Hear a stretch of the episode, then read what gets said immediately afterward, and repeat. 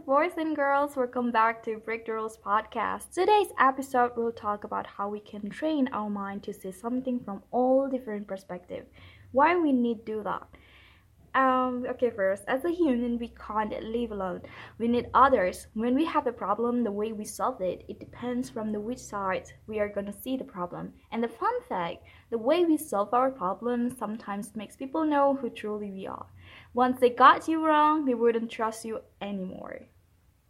Also, this gonna be happen when you are reacting to something.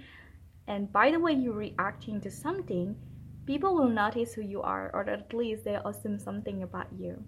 As an example, if you're losing your key and you know you're going too late, instead of rushing and asking to all your family member, panic, you start crying and get mad, you choose to sit down a bit and think where you possibly put your key last time.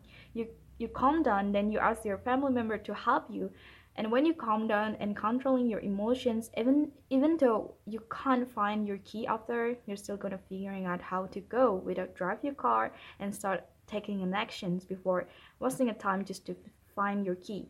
Or if you have a very serious argument with someone, if nobody wants to give in, you never end the argument and perhaps it will make your relationship with someone becoming worse. Give in doesn't mean you lose.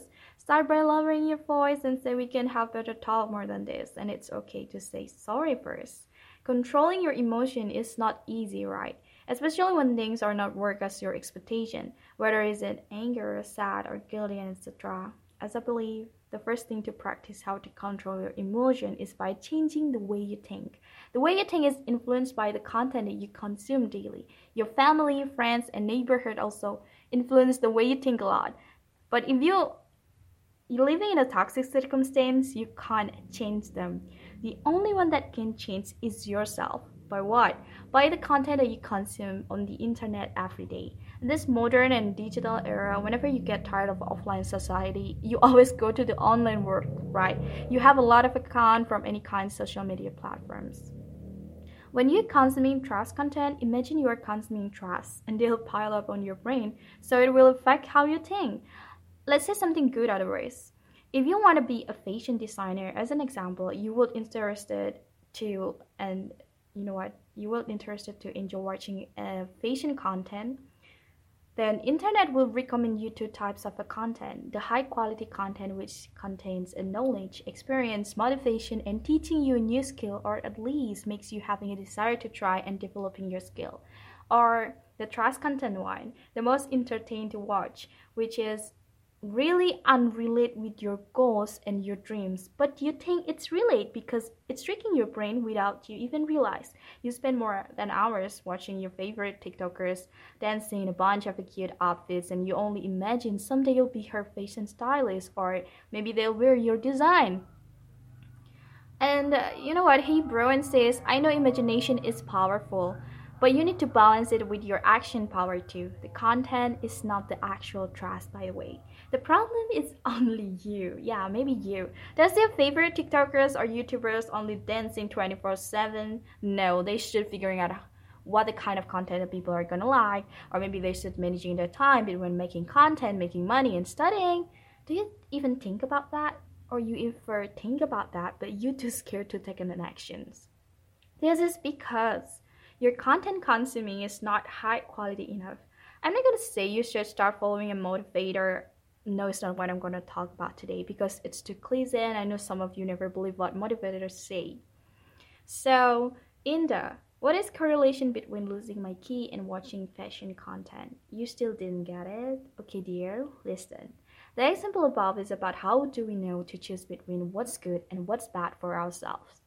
The losing key story. The good is you calm down and you find another way. The fashion content. The bad is you will never move out from your comfort zone if you're not taking an action.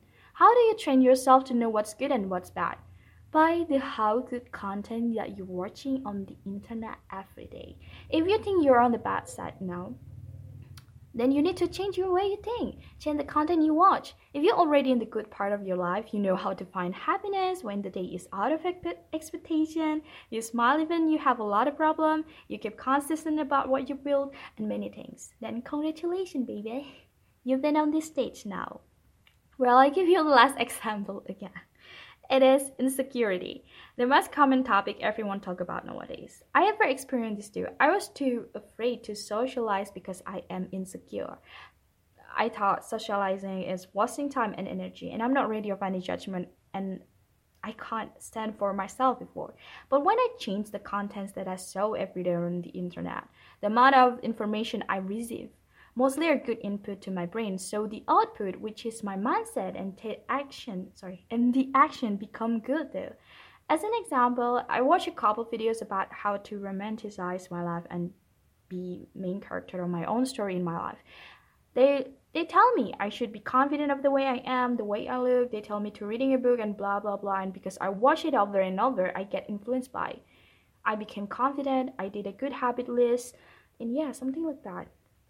Now imagine if the content that you watch is a toxic content and you watch it over and over. Okay. What is gonna happen? Well, bestie, it doesn't matter actually if you're on more Instagram or Twitter or Snapchat, TikTok, LinkedIn, or whatever the platform is. Everything is okay. Every platform, every platforms contains bad and good though. What matters is how you choose the content from that platforms. Reading, journaling, meditation, socializing, yes, those things also important too. You read more, socialize more, you learn from people. You're becoming more open to any criticize and advice. You also can stand for yourself when people start underestimate you. But for your first step, give yourself a try to remove toxic accounts and start following new inspiring people. Learn how they success, not only seeing how success they are. Because when you change the content, it's easier to you to remove self-sabotaging behavior, which causes certain negativity, and you'll reduce negativity little by little. So you'll enjoy reading, journaling, meditation, and it will boost your confidence then you'll be easier to socialize and you know what? You open wide path to your career and success. When you start loving yourself and taking care of what's good and bad for you by changing your content consuming, I promise to you it will be easier to reading a book, meditation, journaling, and socialize without even need to force yourself to do that. And yeah, okay, and that's the end of the you know what? This is the end of today's topic. It's a little bit short. I hope you enjoy and understanding of the message that I delivered to you. Have a great one and see you on the another episode next week. Bye.